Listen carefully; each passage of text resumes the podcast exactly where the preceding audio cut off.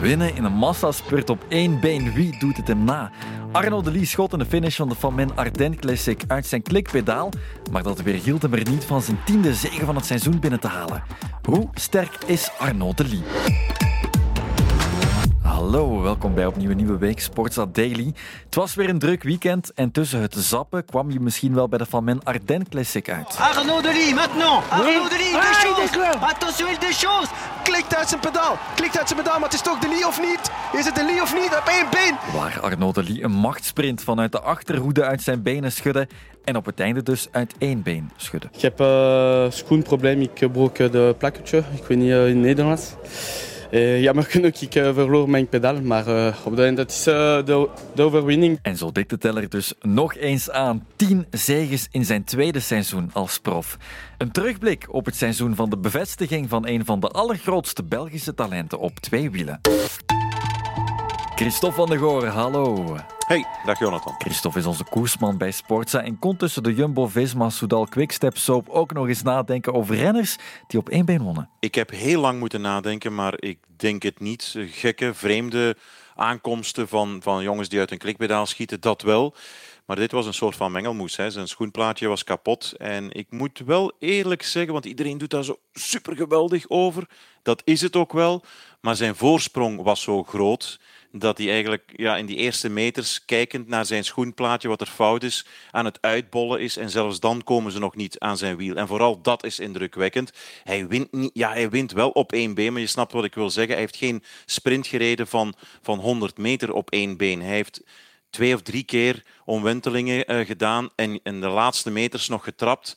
Dat uh, uiteraard, hè, dat gaan we niet, ik ga het niet minimaliseren, maar je snapt wat ik wil zeggen. Zijn voorsprong was zo groot, waardoor ze niet eens tot op zijn achterwiel konden komen, als het ware. Maar hij heeft natuurlijk niet echt helemaal gesprint op één been. Hè. Dat moeten we een beetje in de juiste context zetten. Maar het was wel uh, ja, kolderiek, uh, kamikaze, uh, enorm chique beelden, dat wel. Opvallende beelden. Hele opvallende beelden, maar het is waar, de voorsprong was al groot. En ook dat duidt nog eens op zijn immense kracht in die sprint. En tien zegens dit seizoen, mooie resultaten. Maar niet vergeten dat de Lee ook een groot deel van het seizoen moest missen. But the lead-out has started, of course. Want in mei ging de Waal hard tegen de grond in de vierdaagse van Duinkerken. Oh, another big crash. This has been an awful finale. Ah. Met een vierdubbele blessure tot gevolg. Een klaplong bovenop een rib, borst en sleutelbeenbreuk. Performance manager en sportdirecteur Nicolas Maas bij Lotto Destiny tekent hoe de Lee herstelde. Wel, uh, dat was, het was een vrij serieuze val met, met vrij serieuze blessures, maar ook geen onoverwinnelijke blessures. Dus uh, we hadden meteen met, met onze dokterstaf een goed herstelplan en een goed revalidatieschema opgemaakt. En daar heeft hij zich goed aan gehouden. En, en dat, is ook al, dat is ook al veel. Meestal uh, een renner is, soms te enthousiast, zeker een jonge renner zoals Arnaud. En dan gaan ze te hard, te veel gaan doen en te snel. En dat viel bij Arnaud goed mee. Hij heeft, heeft goede discipline getoond en heeft eigenlijk gewoon rustig aan alle, alle facetten terug afgetikt die, die nodig waren om, om zijn, zijn comeback te maken. En kijk, ja, het resulteert wel een echt uh, mooi resultaat. Zelfs nu in september en oktober, wat voor vele renners moeilijk is, weet Christophe. Er zijn van die renners, zoals de Lee ook eentje is, die helemaal geen last hebben van de, de september- en de oktoberblues en die gewoon ja, in die wedstrijden in september goed blijven winnen. Ehm, gisteren uiteraard, maar ja, zo'n overwinning in Quebec, eh, in, in, Canada, neem daar ook nog eens de reizen bij, hè, toch wel met dat uurverschil. Hoe hij daar won begin september in Quebec, dat vond ik nog uh, indrukwekkender eigenlijk. Een van de ja, meest indrukwekkende sprints. Als je het uh, zo net zegt van hij komt van ver. Wel, toen kwam hij echt vanuit het hol van Pluto als het ware. Uh, en, en, en won hij die sprint daar. Dat was echt heel indrukwekkend. It's a fierce fight to the line. Strong still winning it though. Strong still winning it. And De Lee can't get around, or can he? Yes, De Lee is there. Arnaud De Lee is there. And that is a magnificent race win for Arnaud De Lee of Lotto Destiny. En het werd zijn eerste winst in een World Tour wedstrijd. Hij kwam er natuurlijk wel al eens dichtbij in de omloop het nieuwsblad. Toen werd hij tweede in de sprint achter winnaar Dylan van Baarden. Ja, ik was super sterk. Ik weet niet, uh, ik ben super blij met de conditie. En uh, ja, een tweede plek uh, in het nieuwsblad ik denk het is niet zo slecht voor 20 jaar. Eh, ik herinner mij nog die, die sprint in Ninove, een nieuwe aankomst, eh, niet meer eh, in de buurt van de school, draaien keren. Nee, een sprint vals plat bergop. En dat is helemaal ja, de, het, het, het geliefkoosde terrein van de Lee. Hè. Waarin is hij goed? Een sprint bergop na een zware wedstrijd. En hoe hij daar met een grote versnelling Christophe Laporte en, Alexander Christophe, herinner ik mij, versloeg. Uh, 20, 30 seconden na Dylan van Baarle. Dat was al een teken van oké, die jongen staat En dat doet hij allemaal in zijn tweede jaar als prof, na een eerste succesvolle jaar. We zien dikwijls bij, bij jonge renners die in hun eerste jaar heel goed presteren, dat dat tweede jaar een, jaar wordt van frustratie, teleurstelling, tegenslagen, noem maar op. En daar waren we bij, bij Arno ook een beetje op ons goede voor. Maar we hadden ook al de indruk net het einde van vorig seizoen dat het ook al dat, dat, dat tweede seizoens tegenslag eigenlijk al een beetje plaatsvond uh, net het einde van uh, vorig seizoen. Uh, ook weer opnieuw een val in, in tours. een beetje tegenslag, een beetje, beetje mindere, minder momenten en fases. En ja, je spoelde er eigenlijk vrij snel door met, met de winter in te gaan. Dus zijn, zijn tweede jaar is een jaar van, van bevestiging, van verder groeien. En eigenlijk gewoon verder ontbolsteren uh, wat, dat we, wat dat we hoopten of wat we er, al, wat dat we er eigenlijk al in zagen van, uh, vanaf dag één. Voilà, de Lee zet zijn progressie voort en een slecht tweede jaar is er niet gekomen.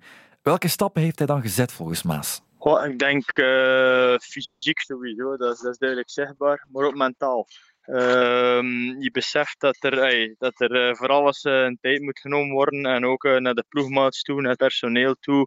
Je, ja, je zit eigenlijk wel in, in, in een mooie fase waar, waarbij dat eigenlijk puntje per puntje aftikt in, in, zijn ontwikkeling als, als kopman. Want uiteindelijk je, creëert binnen de ploeg een status, daarbuiten ook naar de, naar de pers, media toe. En dat blijft eigenlijk voor de moment uh, allemaal vrij goed doen. En uh, evolueert gewoon als, als, uh, als kopman verder in onze ploeg. De Lee wordt de grote koopman van Lotto Destiny, is dat eigenlijk al. En kijkt zijn ploegmaats ook mee. Dat is een belangrijke voor Christophe en ook een logische. Op een van die mediadagen in de winter in Spanje kon ik hem lang interviewen. En toen heb ik diezelfde vraag ook gesteld. Hè. En het is heel moeilijk om te bevestigen. Maar ja, er staat zo'n goede kop op, op die Deli. Hij is nog maar 21. En hoe hij ook praat, hij doet zijn, uh, met de pers, hij doet zijn de moeite om, om vlot Nederlands uh, te praten. Zoekt af en toe eens naar een woordje of, of neemt een letterlijke vertaling vanuit het Frans. Maar dat is allemaal niet erg. Hij, hij doet die moeite. Hij weet waar hij naartoe wil. Hij weet dat hij goed is. Hij weet dat hij nieuwe uh, kopman en een uithangbord is van dat team. Sleurt die mannen ook mee in die voorjaarskern? Want ja, met, met een Kampenaerts, een Bules, een Florian Vermeers, een Arnaud Delis de sfeer binnen dat team is zeer goed binnen die voorjaarskern. De rest ook, maar zeker die mannen die rond die kern van eh, de Lee zijn, zijn gemaakt en hij sleurt die mee. En dat is niet zo evident. Als je nog maar 21 jaar bent en je bent dan echt al de kopman die dat bepaalt, maar dat is Jonathan ook weer vrij simpel. Als je wint, heb je vrienden en hij blijft winnen. En daarom ook uh, weten die mannen die voor hem helpen of knechten, die ook tussen haken hun, hun uh, contract hebben verlengd. Zoals een Beules onder meer en een Florian Vermeers. Om mee aan de zijde te kunnen fietsen van de Lee. Als je weet dat de kopman dan wint, dan ga je extra uh, dubbel plooien. Als je wint, heb je vrienden en hij wint nu eenmaal. En dan worden de verwachtingen ook groot. De Lee tekende in september een lang contract tot 2026 bij Lotto Destiny. En daar willen ze hem natuurlijk begeleiden naar de absolute top. Ja, de, het pad, pad is, nog, uh, is nog een eindje ver. Ik bedoel, uh, het ziet er heel goed uit, presteert ook heel goed.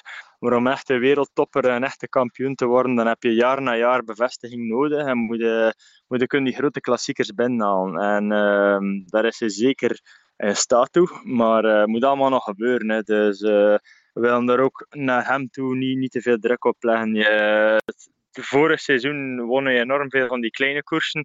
Dit jaar hebben we iets meer accent gelegd op uh, het grotere werk om daar eigenlijk al van te proeven en eigenlijk in te groeien.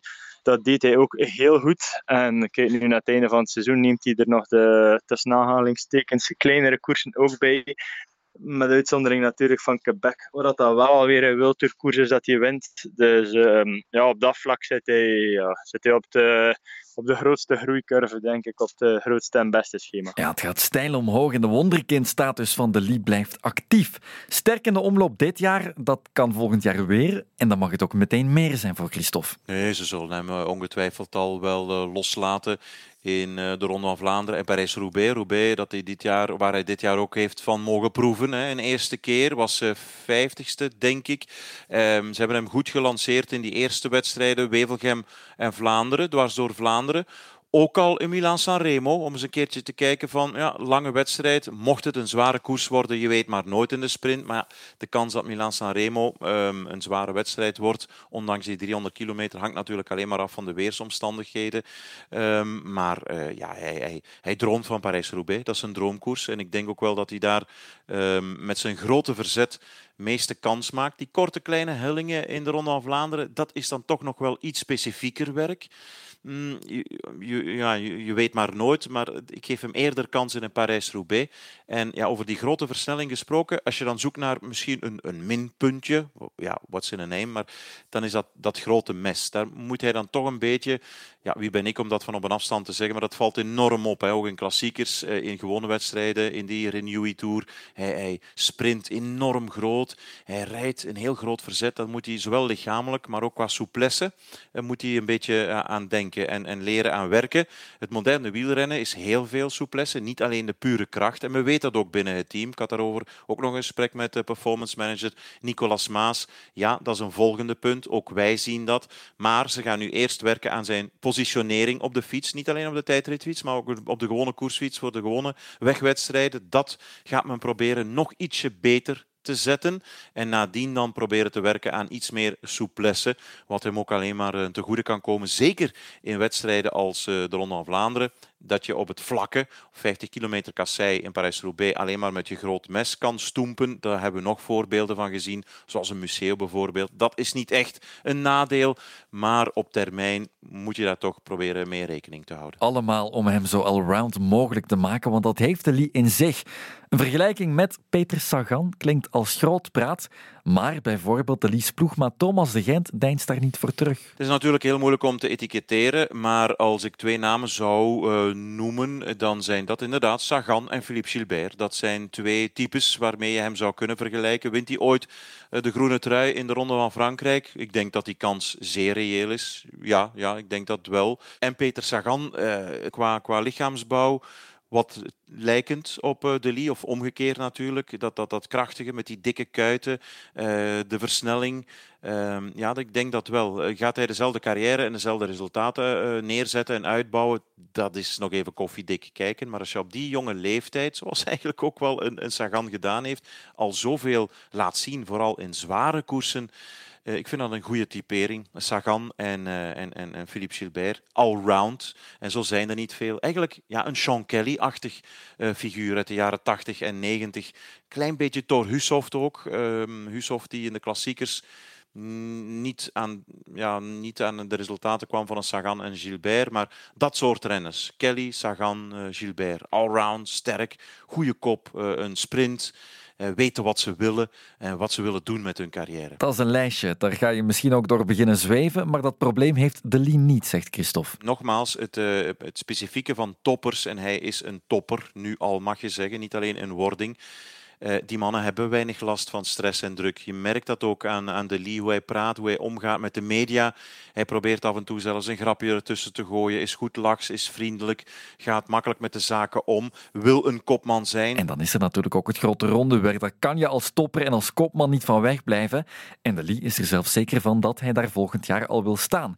Maar is het dan voor de Tour, de Vuelta of de Giro volgens Maas? Wel, de, de Tour zal wel ergens lonken, denk ik. Uh, het valt ook nog eerst af te wachten hoe we ons uh, grote rondeprogramma gaan indelen. Maar um, ik denk een Vuelta uh, voor zijn type renner misschien minder interessant. En ja, dan kom je snel bij, uh, bij het resultaat uit dat, hij, uh, dat de Tour misschien wat meer geschikte zou zijn voor hem. En je hoorde Christophe daarnet al een beetje reclame maken voor de Tour. Wint hij ooit de groene trui in de Ronde van Frankrijk? Ik denk dat die kans zeer reëel is. Dan kan het meteen de Ronde van Frankrijk worden. Arno de Lie bevestigt in zijn tweede profseizoen telkens opnieuw. En dan is een grote toekomst bijna geen vraagstuk meer. Eerder een kwestie van wanneer en hoe snel. De Lie kan een allrounder worden volgens zijn ploeg. En dan komen vergelijkingen met de allergrootste, zoals Peter Sagan snel piepen, klassiekers en top in de Tour. Waarom niet? Dit was Sportsa Daily voor vandaag. Tot morgen.